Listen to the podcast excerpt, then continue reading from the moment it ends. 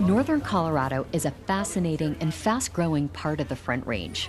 It's a region brimming with its own history, culture, food, and music, and opportunities abound in education, civic life, and all kinds of breathtaking outdoor recreation.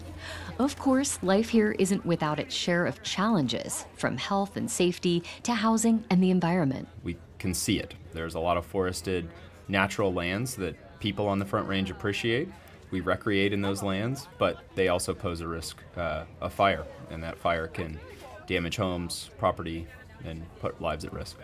It's a lot to think about, and that's where In the NoCo comes in. KUNC's new show and podcast is a daily slice of stories, people, and issues important to all of us living in northern Colorado.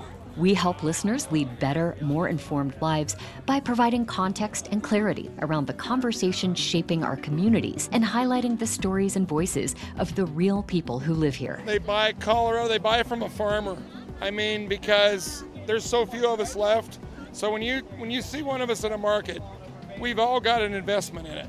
The show unravels the big issues of the day and the untold stories of the moment. But it's an activism that is not taking into account that their their liberation or the liberation of what they want to call the psychedelic movement or the plant medicine is through the expenses of other people.